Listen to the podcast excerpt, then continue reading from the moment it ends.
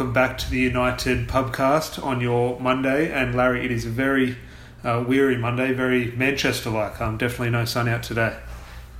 No, it's not. It's dull and grey and boring. It almost sounds like the result United had at the weekend. Well, in regards to the result, we'll fly straight into. I think it'll be a nice, quick podcast this week. The result against Chelsea and the performance against Chelsea. We've discussed that a little bit uh, online between the two of us. I don't get the overreaction. I thought, look, I was disappointed it was a draw, disappointed it wasn't completely free flow and attacking football. But I thought it was more than fine. I thought, cast your mind back a few weeks ago, we we're getting played off the pitch by teams like Brighton and Crystal Palace. We we're losing against um, Tottenham 6 1. Suddenly, a, a draw against a team who were finished level with us last year and invested hundreds of millions of pounds we dominated them at home in a, game of inches. I think Mata could have scored, Cavani could have scored, Rashford could have scored a few. On another day, we could have won that game four or five nil. Um, just your thoughts on the general uh, performance and result. Yeah, I'm with you. Um, I don't think it was the worst thing in the world I've ever seen. At the end of the day, as you've mentioned, Chelsea are a good football side. I think the frustration actually comes because United had the more clearer chances of what little chances there were, and I think Chelsea were definitely there for the taking. But we also have to take into account, well, Chelsea have had their issues defensively, and I think Lampard's learned his lesson after losing three times last season that he can't go for it against us.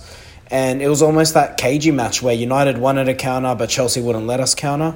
Um, in terms of United, I mean, we you just said it. We we've lost six one against Tottenham not too long ago, so I can also understand the reservations from Ollie, and you could almost say it's a chance for his team to keep a clean sheet. Um, I understand the whole emphasis of attacking at home, but in the grand scheme of things, I think the team selection was a little bit poor. But like you say, it's it's one game against a good football side. It's a draw. It's not like we lost. It's not like it's going to kill us come the end of the season. I've seen massive overreactions. At the end of the day, Tom, um, the season will still play out. This game will not have much of a say, I don't think. Well, you just mentioned that in regards to team selection. I think a lot, a lot of this podcast will sort of surround team selection moving forward to the Leipzig and the Arsenal match on the weekend. In terms, Solskjaer got a lot of criticism for this team, for this game against Chelsea in the, regards to the way he set the team out, and he got a lot of criticism saying he played for a draw. I can't I can't agree with that because the performance was there, and again, as I say on another day, we win that game in terms of the chances we had. I don't think it, the tactics. I thought he was spot on. I think you could definitely question the personnel. We'll get into Dan James in a bit. We'll get into Donny Van Der Beek in a bit. Maguire, Tuanzebe. I think the system worked well. We played well. I just think the personnel we lacked a, lot of quality. And I look at. I'm not sure. I'm pretty sure Telles was injured, but I thought so much of the play sort of broke down through Luke Shaw on the left, and whether that be a combination of Luke Shaw and Dan James both on the left at the same time. I think we'll get into that. But did you, in terms of Ollie's approach, did you see anything concerning with it or wrong with it, or do you think, like in my opinion, it was just the personnel just wasn't enough quality? Personnel was definitely an issue. Um, I know we'll talk about some more specific players, but when you start Dan James on the left and Juan Mata on the right, they're completely different footballers. So if you look at the balance of the side, you're almost wondering what's Ollie actually trying to do here. Because um, we've said Juan Mata would be perfect for the games where you know you're going to dominate possession, but it didn't look like United were going with that mindset or that tactic to dominate the ball. So it was an interesting one. Um, you're right about Shaw. I don't think he played well. I don't think he combines with Dan James quite well. But in terms of how United approached the game, I sort of touched on it earlier where it was clear Ollie wanted to sit back and hit Chelsea on the counter. Um, Chelsea didn't obviously play that way and where you where Ollie had the tactical fluidity against PSG to adjust and say go to a diamond when we wanted to actually push forward and get on the ball, I felt he didn't actually have that approach in this match. So that's where the disappointment is. I have no issue with how he started the game or what his initial plan was. My issue is the lack of tactical flexibility when we perhaps should have pushed on to actually get the goal well, probably the biggest criticism he got in regards to the team selection, which I think is way over the top, but we'll get into it now, was Harry Maguire coming back in for Victor, not for Victor Lindelof, for um, Axel Tuanzebe. And a lot of people said that is a disgrace. Maguire shouldn't be playing, Tuanzebe should be playing. And he, he got so much stick for it, but I look at it from a sheer point of view. If Tuanzebe hasn't played for a year, he was thrown straight into the deep end against two of the fiercest strikers you'll ever come up against in Mbappe and Neymar played extremely well for 90 minutes, and we expect him to back up and play against another very good striker in Timo Werner. um, a few days later for 90 minutes, and I just think it would have been a disaster. And I think those people calling for Tuanzebe to start would be the first people to moan when he limps off after half an hour after being played two games in a few days. Well, considering he hasn't played for what ten months, something like that, um, I think Ollie's taken the right approach here. Um, I've got no issue with um, Tuanzebe not starting, um, and in saying that, clearly defensively wasn't the issue in this match. So again, like I, I don't understand the criticism of Harry Maguire, mate. I think it's been over the top, and the United fan base online, particularly, is very over the top in general. Um, I think Harry Maguire is one of our starting centre backs. But can I say, I've criticised Victor Lindelof heavily on this podcast in the past. I thought he was comfortably head and shoulders um, the best player on the pitch. I thought he had an unreal performance against Chelsea. Well, that was going to be my next point. We didn't write it down in our notes, but we obviously forgot to discuss, or before we went on air, our three two ones. I think we'll get into our three two ones now. And I completely agree with you. I thought I thought you could almost toss up between Maguire and Lindelof, but I thought on the balance of play, um, Victor Lindelof, as you say, not just Man United's best player, but I thought he was the best player on the pitch. Yeah, no disagreements from me. Um, you could argue, well, Chelsea's best player was Thiago Silva, so it wasn't one where the attackers really got to thrive, unfortunately, for us. So I'd be definitely going Victor Lindelof for three points. Now, again, this guy didn't win any favours, especially in terms of the way he defended um, that free kick, but I thought Maguire was a shout for two points. Um, anyone else? Um, are you saying for the three two ones or yeah, yeah, three two ones? Harry Maguire I would agree with. At the end of the day, we did keep a clean sheet. I don't think Chelsea really threw a lot at us. Um, it's a hard one. It's one of those games where it's almost the opposite of PSG, where everyone was really good, whereas this one, no one was really bad. It's just that no one really did anything spectacular. Um, I'd have to go. When we looked at just you mentioned there in terms of what was highlighted in Harry Maguire's performance was the penalty incident or the non-penalty um, decision by VAR. That was one cross into the box. There was another 37 crosses which Harry Maguire s- stopped with his head. Yeah, and that's the thing. I, I look. Should it have been a penalty? I, definitely, in my book, that's a penalty every day of the week. I'm not complaining though. Um, in terms of the to the letter of the law, he's done nothing wrong. He's kept a clean sheet. Everything that came at him, particularly uh, from an aerial perspective, he dealt with. Um, physically, fine. Didn't get rinsed by anyone. And when you look at um, Chelsea's attack, you know, there's players there who are capable of beating Maguire when you consider the weaknesses in his game. So, all in all, I think it'd be fair to say Harry Maguire gets the two points here. And you just mentioned it was the type of game for defenders. It wasn't a game where any of the attackers really stood out. And you just mentioned no one sort of did anything wrong. And I think the sort of the textbook answer to that was Aaron Wan-Bissaka. I thought again, I don't want to mean faultless as in like a ten out of ten performance, but did what it said on the tin.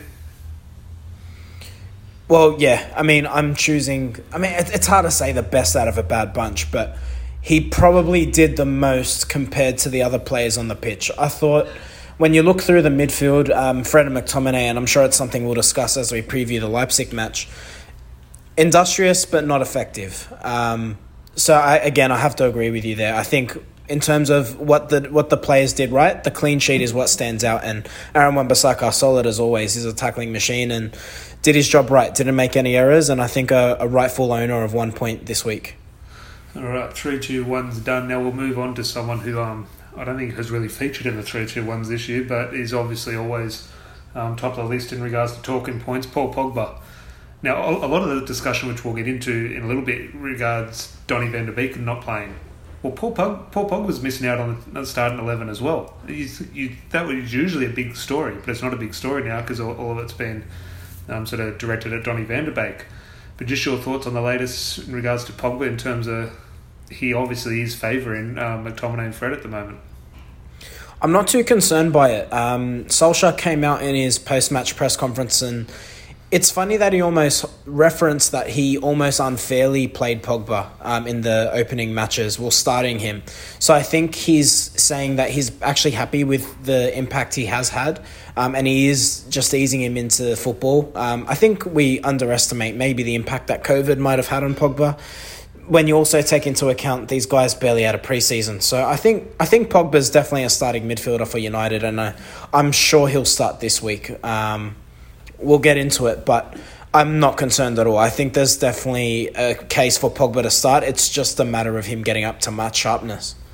Yeah, and uh, as I said, we'll definitely get into that when we look ahead to Leipzig. But a player who, unfortunately, we have to discuss because there's no hiding away from it. Um, obviously, the worst player against Chelsea was unfortunately Dan James, and this has been brewing for a little bit. And I just want to defend him first because we're going to criticise him a little bit, but I just want to defend him first in terms of defending. Obviously, does come first for any team, for any manager. You do need to be solid first. And you look at those games against Palace, against Brighton, and against um, Tottenham. The chances we're conceding, we're conceding goals, but we're, we're conceding chances every couple of minutes.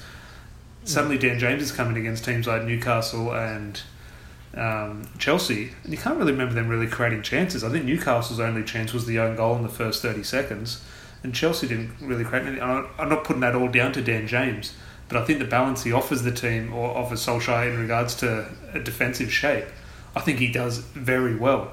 Now, there becomes a balance where you can do well in that aspect, but you're Man United, you need to do the right thing going forward. And he just, unfortunately, just constant. I don't even think it constantly makes mistakes going forward he just doesn't have the quality going forward. Um, I saw one time he was dribbling, had so much space, and he just forgot to do anything. He was just dribbling, dribbling, dribbling, and run straight into the defender.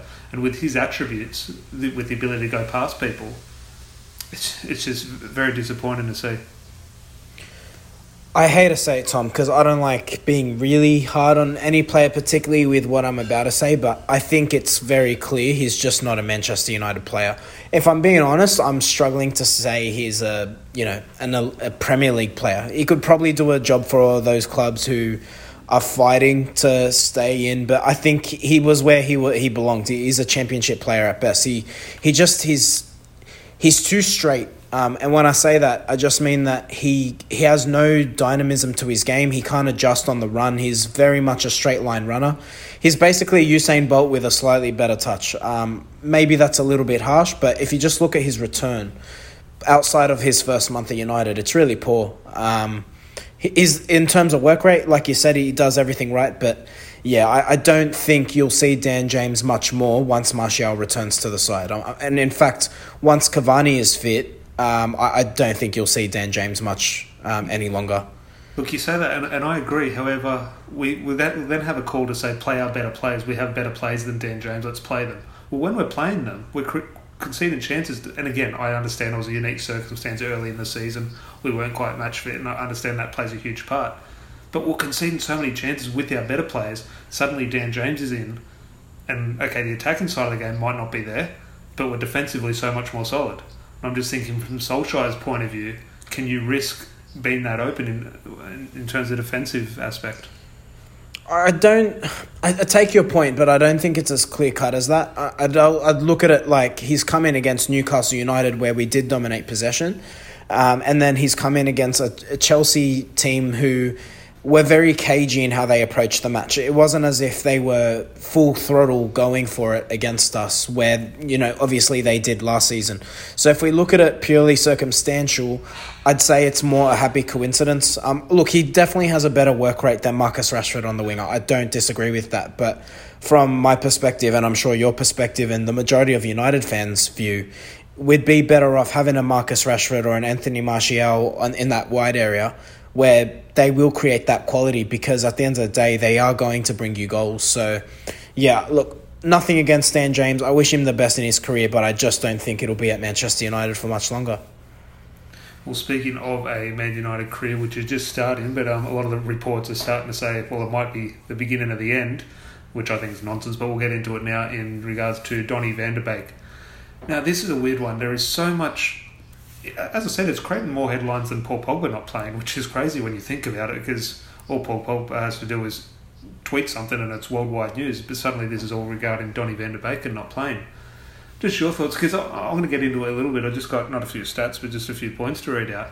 But just your general thoughts on the use of him at the moment, or, or is, it, is there a lack of use of him at the moment? Yeah, um, you could make an argument for both. Um, he should have been used more from my perspective. But look, we're not at the club every day. He looks match fit to me. He looks sharp. Um, but we, we don't know what the situation is. Um, I think his opportunity will come. I think it's just been a pure. How do I say this? It's just been unopportunistic for him or just unlucky. Um, I think midfield is clearly the position where we are highly stacked. I think he will get his share of game time. Um, I dare say potentially this as soon as this week um, in the Champions League, and I think once he gets his opportunity, he has a very good opportunity to be a mainstay of the side. Um, look, like we've said, like you can just look at the performance of Fred and McTominay midweek against PSG. How do you drop those players? And then before that, we've seen Pogba and Matic do a job in the in the number six position. So how do you drop them? It's a weird one with Van der Beek. We obviously appreciate the quality on the bench, but I think it is getting to a point where he does need to get his opportunities. I think Solskjaer is aware of that, and I'm sure it'll come. I, it's not something that's going to worry me just this point in the season. I think it's a bit early.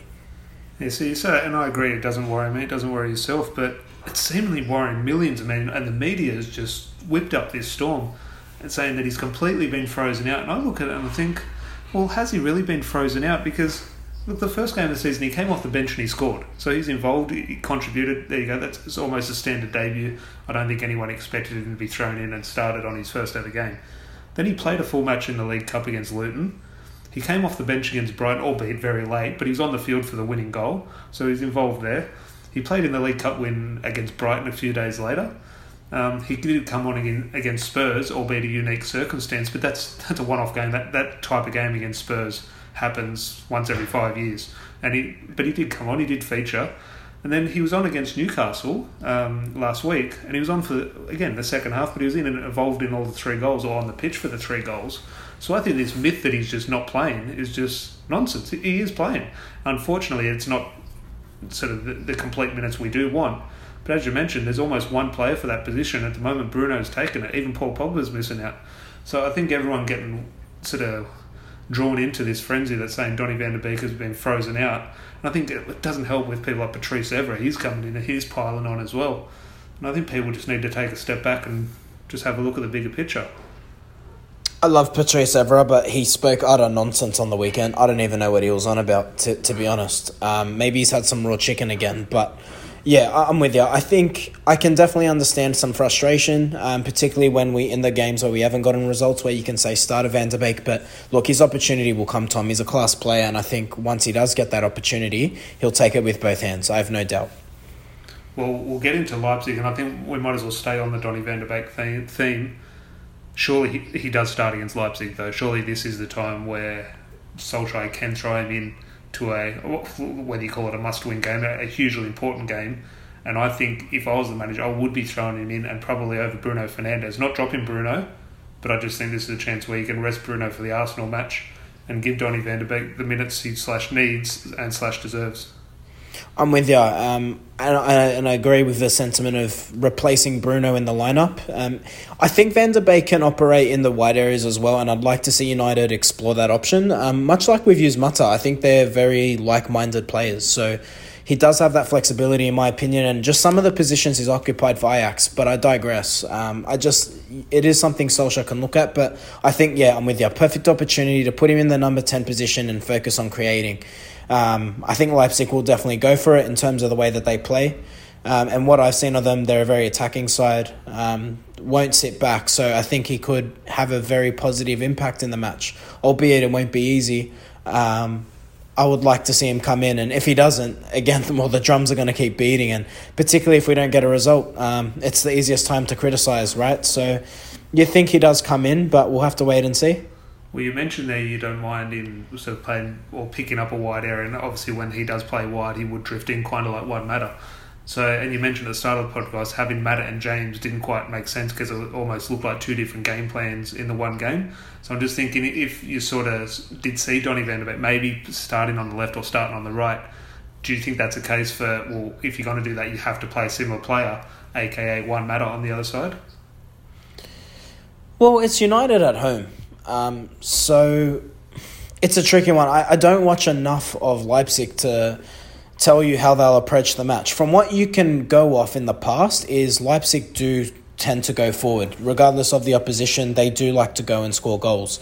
If I'm going off that, United could make a case on going for the counter, but then you're like, we're at home, probably have the better players man for man.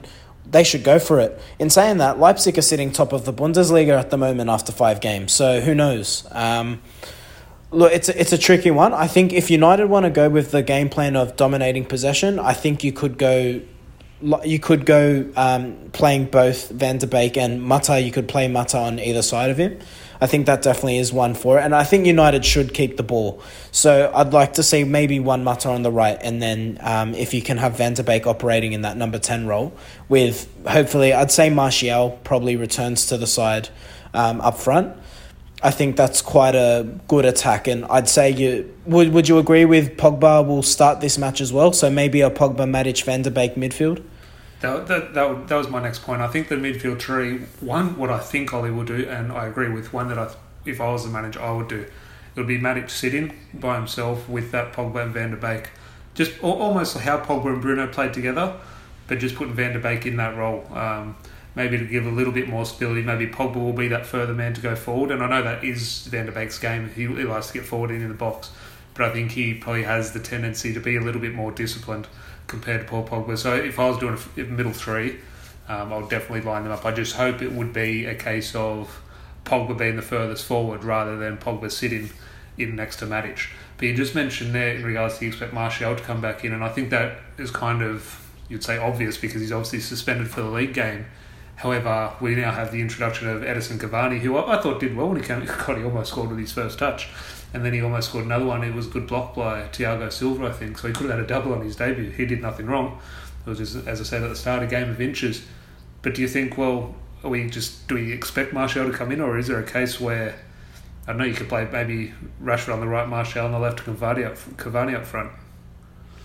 I would love the prospect of that. Um, I think that's a very exciting front three, but I don't think he'll do it. I, I think yeah, it's a tricky one. Just because we're going to keep the ball, I, that's the only reason I don't think he'll play those three up front. Also, Cavani is he really ready to play ninety minutes? So if he if he's not, then you think he's going to keep one of Martial or Rashford off the bench. I think what he could do is you start Cavani, play Martial off the left. Maybe it's Juan Mata on the right, um, as we've suggested, and then you have Van der Beek, etc. I think that could work, and I think uh, while Martial clearly prefers being a striker, I think he does his best work off the left. Even when he's when he is operating as a striker, his best work is when he's coming from the left hand side centrally. So I think that would work as well. Um, could you see Solskjaer giving Rashford a rest? I don't think he could, but I think it would be a good opportunity just for some rotation. And like you say, like Martial hasn't played, so he'll be sharp and ready to go. And I'd like to see maybe Rashford brought off the bench, but I don't think he'll do that. Yeah, the way I see this thing with Martial at the moment is a case of, and I think the manager, a manager would also look at it in this way. Well, I think he would, would be even if he doesn't want to play Martial, he, he would prefer this striker in this type of game. I just think, given the fact that he's suspended for the weekend, and we have a player needing fitness in Cavani, it might be a good chance. Okay, Martial won't be there on Saturday against Arsenal. We'll play him now, and then Cavani can get those minutes against Arsenal because obviously Martial won't be there.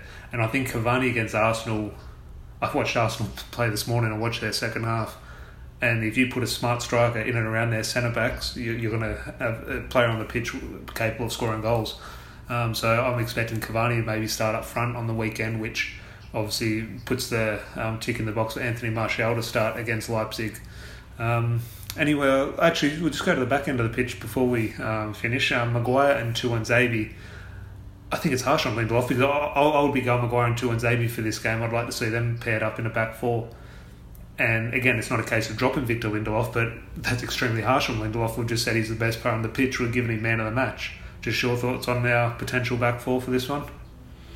I think you have to play Harry Maguire. Um, the only reason I say that is um, the striker for Leipzig, Yussuf Poulsen. He's a handful. He's I don't know, six foot five. He's a big body. Um, and when you think of Harry Maguire's strengths, um, it's in the air. It's that physicality. Um, so, to what your point, I would drop Lindelof for this game. Not a criticism of him. I think clearly played well against Chelsea. But when you consider that physical threat, Victor Lindelof is that's his the weakness in his game. I think it is a good opportunity to have say a Tuanzebe there um, next to Maguire. Um, one because Tuanzebe can compensate for the lack of pace in Maguire, but Maguire can obviously compensate for the physical and aerial threat of Yussuf Poulsen. So I think all in all, that would probably be the best centre half partnership. Let me ask you though. Let's go a little bit further back. Does Dean Henderson come in for this game because he hasn't played for a few weeks now, and you got to say, I'm sure he's itching at the bit.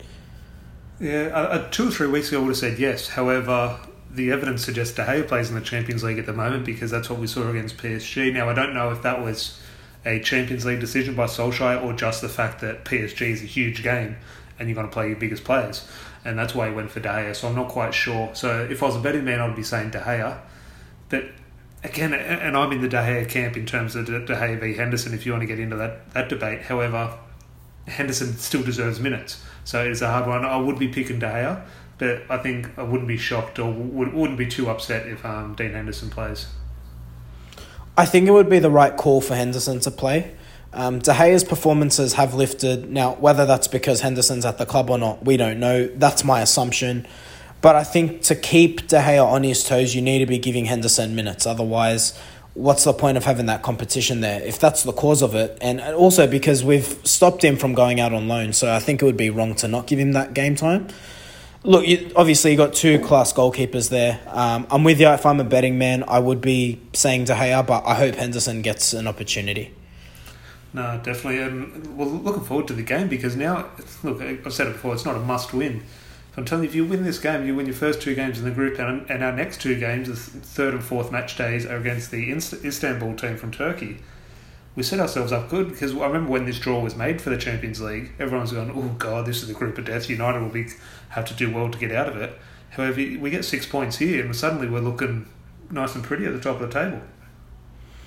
Yeah, absolutely, and it puts us in good stead. I think they're our two biggest opponents. So if you can get six points there, um, assuming you can beat Istanbul in both games yeah, well, that would be twelve points, and that would see United definitely go through to the um, to the final sixteen. So we'll see. Um, but I think, and while not must win, I think for United in the context of their season, I think they need to get a victory here, Tom. Yeah, no, fingers crossed, absolutely, and just about wraps up this week's podcast. So, speaking of that, the Champions League for us here in Sydney is on Thursday morning Sydney time. I think it's actually because the kickoff, the clocks have changed in the UK. It's actually a seven a.m. kickoff for us, which is beautiful, a nice and early one. No real alarm sets, not a three thirty or five a.m., which is nice. So, um, we'll definitely be back on Thursday night Sydney time to review um, the match against Leipzig. Um, hopefully, you enjoyed this podcast, a nice quick one. Hopefully we gave maybe a little perspective and common sense on the Donny van der Beek issue and Maguire v Tuanzebe. But um, as always, hopefully you are subscribed in your podcast app. Um, and again, if you can leave, it only takes maybe five or ten seconds, but it would mean the world to us if you can leave some type of rating or review on whatever your podcast app allows. And we appreciate any sort of shares, retweets, likes on any of the posts on Instagram, Facebook, and Twitter. We truly appreciate it. Um, Good to talk to you, Larry, as always, on this rainy Monday. Yeah, pleasure, mate. Before we wrap up, give me a score prediction. What, what do you see here? I think 1 0 Paul Pogba. Yeah, I think it's written for a game. It's written. It's a game like him where he, you're waiting for him to step up and make an impact. I'd love to see it. Let's see. No, fingers crossed, and we'll chat to you on Thursday. Cheers. Cheers.